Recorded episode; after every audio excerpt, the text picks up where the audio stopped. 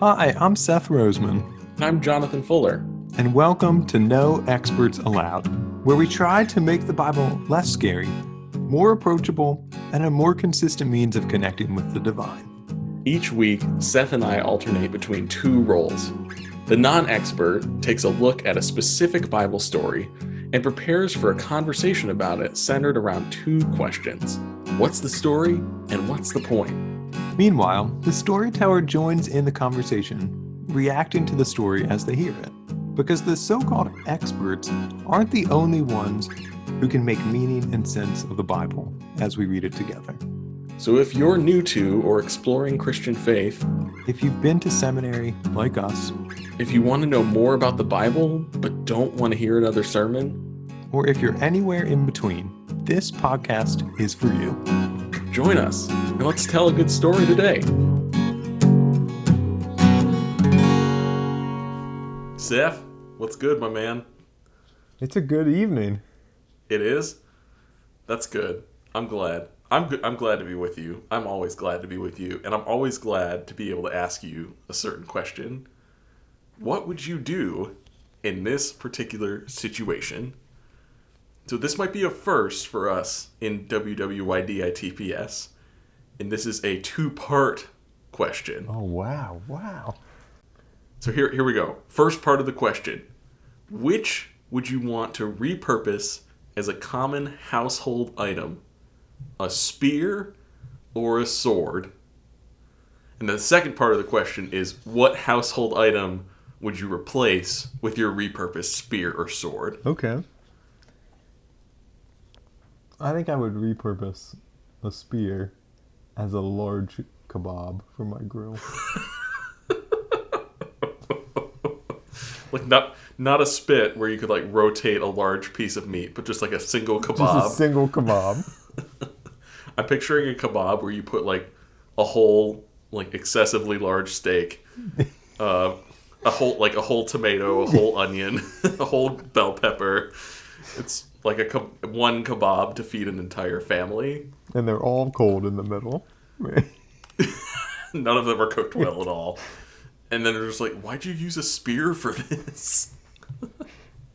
I think, I think I would actually go with the sword, because I think artistically you could do a little bit more with the sword because there's more metal to it.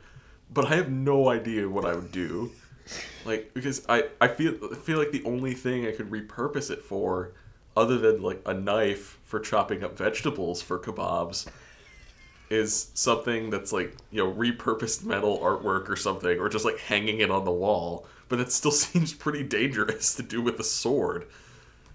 Maybe i'm second guessing this. A spear would probably be pretty helpful because you know you could also put it by your desk at work and if you had receipts you could just like stab, Stab the receipts through to keep them organized until you do whatever reconciliation stuff you need to do with your receipts each month Could you turn a spear into a lamp?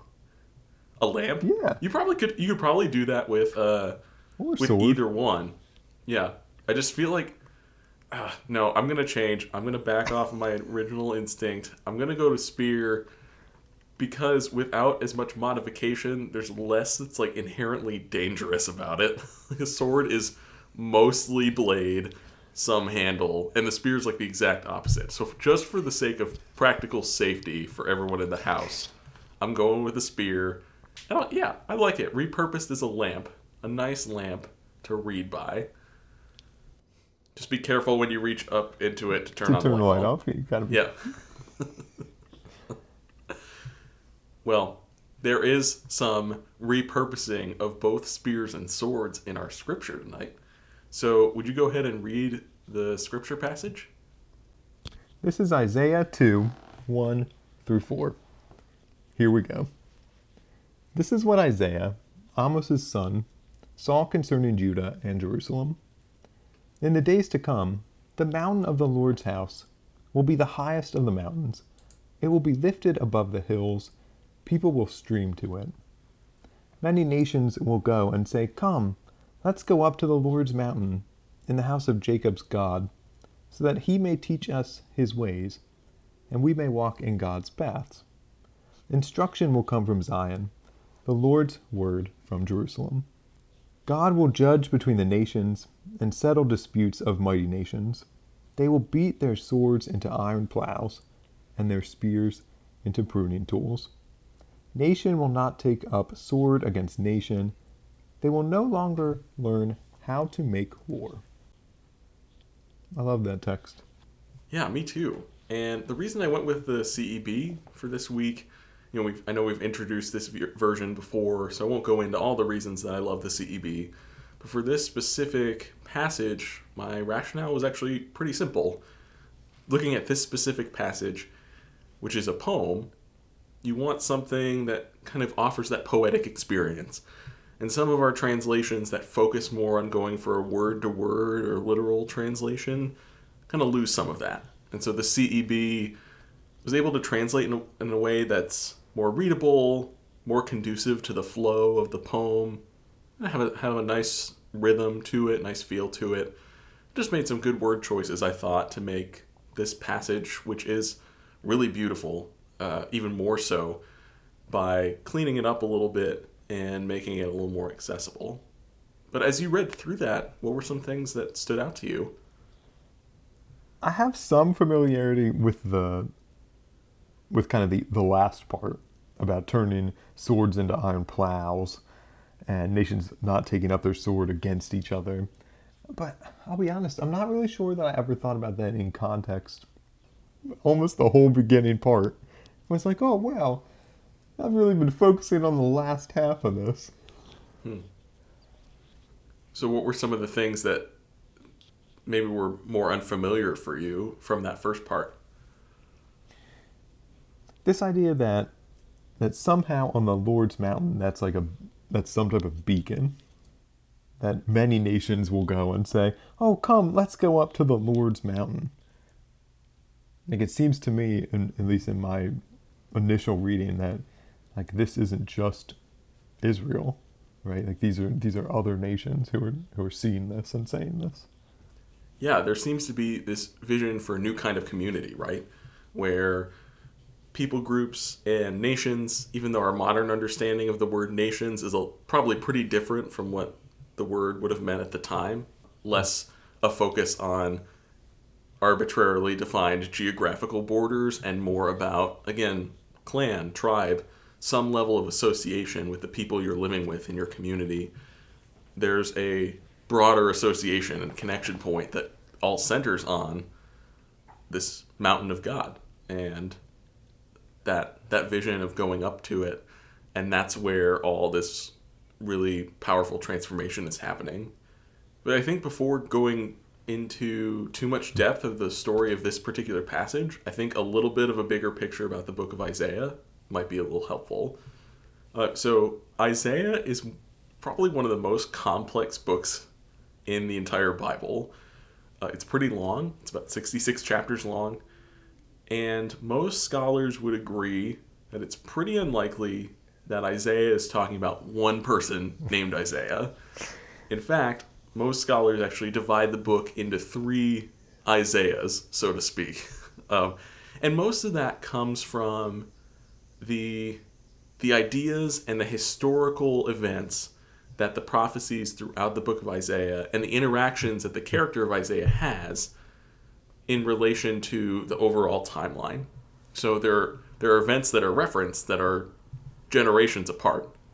So again, there's often a split into three different sections, and that might be helpful for us to think about. So our passage tonight comes from 1st Isaiah, which typically falls between Isaiah chapter 1 and chapter 39. Second Isaiah and third Isaiah are chapters 40 to 55 and then 56 to 66 respectively. And the biggest distinction between second and third Isaiah and first Isaiah is most of the stuff that is written down is referring to events in Judah, in Jerusalem. They're happening while they are still kind of in control of that area. These are written about times before the exile that was so devastating to their community. And then those kinds of events are referenced more explicitly in 2nd Isaiah and 3rd Isaiah. And another thing that makes Isaiah kind of complicated is it's not as we might hope for today, a really chronological storyline. It's really more so a curated expression of a particular message in a, in a particular time. Um, and so, what makes this particular message unique in its location, right at the beginning of chapter two, so pretty early on in First Isaiah, is that it really stands out in t- its tone as being more positive, more hope filled than a lot of the passages around it are. A lot of them are far more critical of Judah, the kingdom, of Jerusalem, the main city. Um, and there's even kind of a sense of internal criticism as well when you get to Isaiah chapter 6 and you read about Isaiah's call story, which is one that is, again, more internally oriented and internally reflective. That's where this book starts, and that's where our passage comes from. Um, this poem might be familiar to us also because it shows up, at least in some form, some pieces of it show up almost word for word in Micah chapter 4. And this portrayal of the future kind of becomes, especially through the period of the exile, becomes such a anchoring point for Israel in exile, for Israel away from the mountain of God. So, in light of all that, was there anything else that, that stood out to you as particularly meaningful from what you read? I'm really interested in the line that God will judge between the nations and settle disputes of mighty nations. Mhm. It, it's only after that that we hear about the swords that are turned into plowshares. I never really thought about God being the one who who adjudicates this peace. It's somehow God's judgment that makes the swords and the spears unnecessary. Right. And isn't that a new idea of God's judgment? that God's judgment is typically the hellfire and brimstone of punishing people who are doing wrong, but there's a real sense of reconciliation, of bringing together, of restoration and healing for the people involved. I think the really important landing point of all this is this this idea of the restoration of all things, right? So because the weapons that once turned people groups against each other were then returned to agricultural and farming tools, there's this sense of both connection not only between the people groups that were fighting, but also this redirection back to the creation. And with the brokenness that humanity experiences, our relationship with the earth is not whole. Our relationship with one another is not whole. And all of that is being made new on God's mountain. And I really appreciate that that landing. And it kind of it kind of connects to this larger theme and vision of the future with God that can be summed up in the Hebrew word shalom. Uh, and I think you're getting at a really important component of that, Seth, was like it's not just about kind of negotiating an armistice or a ceasefire between these groups. These groups that were once at war are going to farm together and they're going to forget what war is all about. And shalom is just that. It's not just the absence of violence or conflict, it's the presence of wholeness, it's the presence of togetherness, it's some sense of completion. Uh, I think that my favorite image of the idea of shalom is, is the perfect circle. It has no beginning, no end, and it contains all that it contains. And I think that image and that idea comes through really clearly in this passage. Your point about how this reorients us back to the earth is really interesting to me because I think we often neglect the earth when we think about the impacts of war. Like it's not only people who are killed, right? But we pillage like large swaths of land in the process. Like this is also a restoration of that, kind of as as an antithesis to war. Yeah, absolutely. And that movement from brokenness or chaos to wholeness and peace. You know, I, I think there is there is a level of this that is um, that is hope filled and forward looking. Um, maybe more prophetic in the way that we might traditionally think about the prophecy being about something in the far off future. But a lot of times, prophecy peels back the layers of what's going on at that time, too. And so there's part of me that, though I do receive hope and I do find this image really beautiful, there's part of me that's wondering about how this passage and this portrayal of shalom as a value of the people of Israel is being critical of the experience of the people of Israel that Isaiah is identifying at the time. Hmm. So is this idea of God as the ruler, as God being the one on the mountain, God's mountain, compared to the city of Jerusalem, which is often portrayed as being high up on a mountain, and the king at the time being the one who is higher above everyone there. There's kind of this reordering saying, look at this vision and see how much that contrasts with our experience now.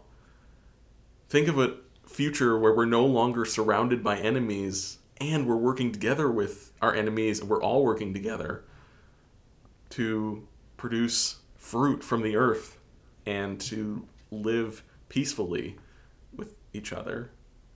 So I think there's this maybe multifaceted layering there of a future hope but also a modern critique and i think you have to you have to be able to see through what you're currently experiencing to think about hope and to think about the future This passage always reminds me of this organization called Raw Tools. And they literally take guns that people donate, they smelt them down, and then they turn them into garden tools. oh, I always think that's so cool. And their name's Raw Tools because Raw's war spelled backwards. oh yes oh i love it turn it all on its But- head Exactly. But they do more than that too. They also offer nonviolent training in people's communities. So it's not only addressing kind of the literal aspect that people have guns and that these guns can kill others, but it's also about f- helping people to find ways to solve conflicts nonviolently. So these guns don't have to be used like that anymore. They can literally be used in the garden. Like, I just think it's so cool. yeah that those organizations that are taking this taking this scripture seriously and sure they're doing it in a literal sense by i imagine engaging some amazing craftspeople who are you know smithing these guns into into shovels and rakes and all the sorts of stuff to to till the earth again. But doing that work of working towards shalom working to a different understanding of the world that isn't just violent on its surface with war, but is often violent in the levels beneath and how we interact with one another and how our systems are set up and treat people. And like that active work to literally dismantle a weapon uh, to do a lot of work to dismantle some other stuff that's doing a lot of harm as well and produce something good and beautiful and wholesome on the other side of it. That's amazing. So that's Raw Tools. What's their What's their website? Just I, I, we are not. This is not a paid ad. We're just giving them a shout out because we think they're awesome. Their website's just rawtools.org. Perfect. Okay, well check them out if you're in need of some some cool gardening tools, or if you have some guns that you think could serve a better purpose. Is there anything else that stood out to you about the scripture, or do you think we're ready to move on to what's the point? I think we're ready to move on to what's the point. Okay. So, th- I was wrestling with this a little bit because my response to what's the point, a question, is also a question that starts with what's the point? but I see I do see this passage as really hope-filled. And I think for me what I'm wrestling with is the fact that if this did actually occur or was proclaimed in some way prior to the exile, and there was this beautiful image given of the future, this restoration of all things. What was the point of hoping for it? Because the exile still happened, and this vision has still not yet become a reality on a large scale, on the scale that I think this text points to. I know we can point to it on, on smaller scales, community oriented scales, of course, but there's a magnitude to the idea of all the nations coming together at God's mountain for restoration and healing. And, and ultimately, hope didn't prevent this tragedy, this devastation, this traumatic event. So, what's the point of hope? What's the point of offering this kind of message in the midst of tragedy? I think it goes without saying, but I need to say it anyway that, like, that question resonates with me really deeply right now because I am so moved by the ideas that have been presented for new types of communities, for new ways that we can understand how we live together, for ways that are nonviolent, filled with peace, feel, filled with wholeness. And so much resistance comes to it every day. It seems like the system that we're trying to make better, that we're trying to improve, is so resistant to operationalizing a reality that actually affirms the value and dignity of all the people that are participating in the community and makes the assumption that people are full of passion and creativity and strength rather than the assumption that people are dangerous and need to be controlled. And I don't know, the the question of what's the point of hope as hard as it is to admit as a not just a person who identifies as a Christian, but a person who is clergy in a Christian denomination, it's hard to acknowledge the reality of hope right now. I'm not sure that I'm having the easiest time seeing it in certain places. Thanks for sharing that with us.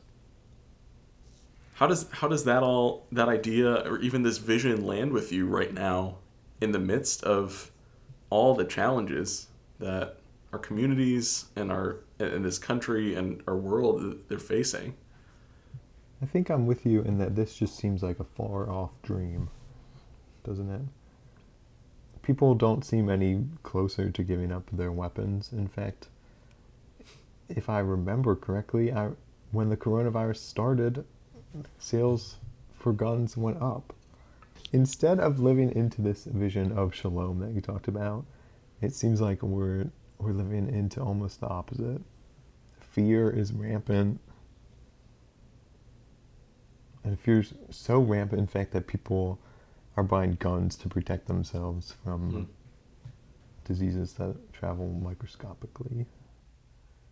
Just seems like people are people are reaching for anything that they feel like gives them some security, some sense of power. Right, and at the at the risk of sounding crass, you know, you can't shoot the virus, and, and that's that's obvious. But it's like there's clearly such a pervasive sense of fear that is working through. It's either affecting people's ability to think logically about what are steps that can be protective in this time, or it's already amplifying held beliefs about what security means in, in light of the fear that we face. And, and that's what tragedies and pandemics and large scale cultural events like that, that's what they do. But that extreme example is not even what I'm talking about as the issue, uh, the thing I think preventing me from having hope because you're you're always going to have those groups that are so far resistant to movements towards peace and justice and wholeness. Uh, but I think it's the the group that you need to form the majority, so to speak, the group that you need to fuel the movement.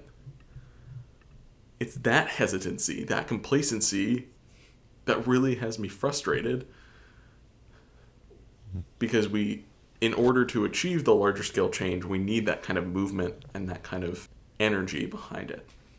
I know I know this might go against our rule of not asking each other questions that we wouldn't ask anybody about this passage, but I, I genuinely want to know in your mind like what hope is. Like, what hope maybe does or doesn't accomplish for a person, what purpose it serves, and why having hope in the face of things that we kind of need need to imagine a different reality about like why why is that valuable i know it's a big question and i'm sorry but it's just where it's just where my head's going right now That's okay. That's what we do on this show. We ask big questions, and then we we take little pieces and try and at least put something together. I just think about hope as what sustains us in the midst of all this. Hmm. I think it's so easy to ask, "Oh, why why do I have hope?" I think that's a good question. I think we should ask that question. But I think the answer for me is always because it gets us through these situations that seem violent, that seem Hmm. like there's something that's out of our control. For I guess for me, hope is always what keeps us moving forward, even when we, even when we're not sure what we're moving forward to or walking toward. Sure. I really appreciate that idea of hope being what sustains us. I think you said that. I think I'm doing a little bit of unlearning here, admittedly, uh, because I view hope much like this passage. It, it's like thinking so far beyond. It, it's almost escapist. Like, ugh, get me out of this. Like, I, I hope for so much something so much better, so I can just forget about all that's going on but I really appreciate again your language of hope is what sustains us through the things that we're experiencing. I don't want to I don't want to assign this idea or belief to people who are working for good in the world, who are working towards shalom in the world. Like I don't want to assign the idea that they have hope. But if they didn't have a vision of what could be better, I don't know that that work would be motivating for them. It would be draining for them in some way. I guess I'm just asking, like, what is what sustains people when they don't have hope? Hmm. Is there anything? I guess in that are a couple of assumptions, and, and the one is that hope in its broadest sense. Like I'm not talking necessarily about like hope in Jesus or hope in the church or anything like that, but hope in its broadest sense. Is there something not called hope that can sustain people through hard, like hard, good work? Um, I think there's uh, there's plenty that can sustain people through hard, not wholesome, like anti shalom work. Um, the main thing that I'm thinking of is money or capital in some way. And who knows? Like maybe money can sustain sustain folks' work in certain directions too. But if you ask any social worker if there's a lot of money in the work that they're doing, um, I think they answer you pretty quickly. so, so I guess that's the first question: is there is there something besides hope that can sustain the good work of the reign and realm of God that work towards shalom in the world? But also the question in that is if people do not have hope, can their work be sustained? Those actually sound like one question, but it's like I think that's the layer to it is is there something behind besides hope that can sustain the good work of making the world more just, more peace filled? Now that I've taken like three minutes to restate your question, I can clearly say that I have no idea what the answer is. But uh, what do you think? Do you think there's do you think there's something beyond again hope in the general sense that can sustain this kind of work? I don't think there's anything that can do it in the long haul. Mm. I think you talked about money and capital. I think that can do it, but only in the short term. Right. That only takes you so far. As soon as that dries up, Yeah. you're left with you're left at square one, I guess. I don't know. I'm also really just coming back to what we were talking about earlier about how the vision of hope that's portrayed here in Isaiah is rooted in a vision that drives us towards each other and towards creation. Like we are rooted and grounded in who we are when we are connected to each other and we're rooted and grounded in who we are, when we understand our relationship to the earth. And there's something there's something to me that like that really resonates about that idea even when I'm struggling to figure out what the point of hope is in the midst of some more devastating circumstances. Like if hope is what again, as you said, sustains us through and connects us to one another, that's a pretty important thing for hope to do. Connect us to each other and connect us to the world around us. I feel like this was a lot heavier than I thought it was going to be when it started. I did too. We keep getting this way. My bad. My bad for asking what the point of hope is. yeah, when I, when this started, I was like, man, this is such a happy passage. We can talk about this organization that turns guns into into garden shovels. This is amazing. and it ended with us talking about whether we whether anything can sustain us that's not hope. I know we probably started this very specific portion of the conversation thinking that we'll edit it out, but I don't think that we will because I think that's something that's so beautiful about the Bible is that even in the midst of the same conversation, the same ancient words can prompt such different experiences and emotions among the people that are experiencing it. And there's something so beautifully human about that. And there's something so beautifully divine about that. That in these words that come to us in so many forms, whether on a screen, in a printed version, I truly believe that even though I might mean something different than most people who say this mean, I do think the Word of God is living and active and sharper than any two edged sword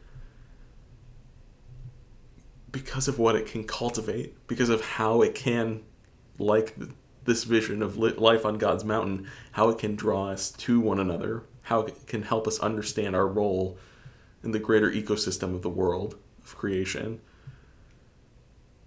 And that's why I love this podcast too. It's because we we do our work, we do our preparation as the non-expert, but we never really know where the conversation's going to go. I think in the midst of pandemic, in the midst of social unrest, that we have gone to some heavier places lately. Uh, but I'm really grateful that, first off, we can sustain those conversations with each other because they're important. I'm also really grateful that the Bible and God are strong enough to stand the test of those really hard questions that there's room for that in our in our faith tradition i think all we have left is to pray I think that's true a lot of the time mm-hmm. as in, well. In general. yes. But I would be glad to pray for us. Let's pray. Mighty One, though you reside on the highest of mountains, far above all we can imagine, you also came down to be with us, to understand us, and to feel our pain.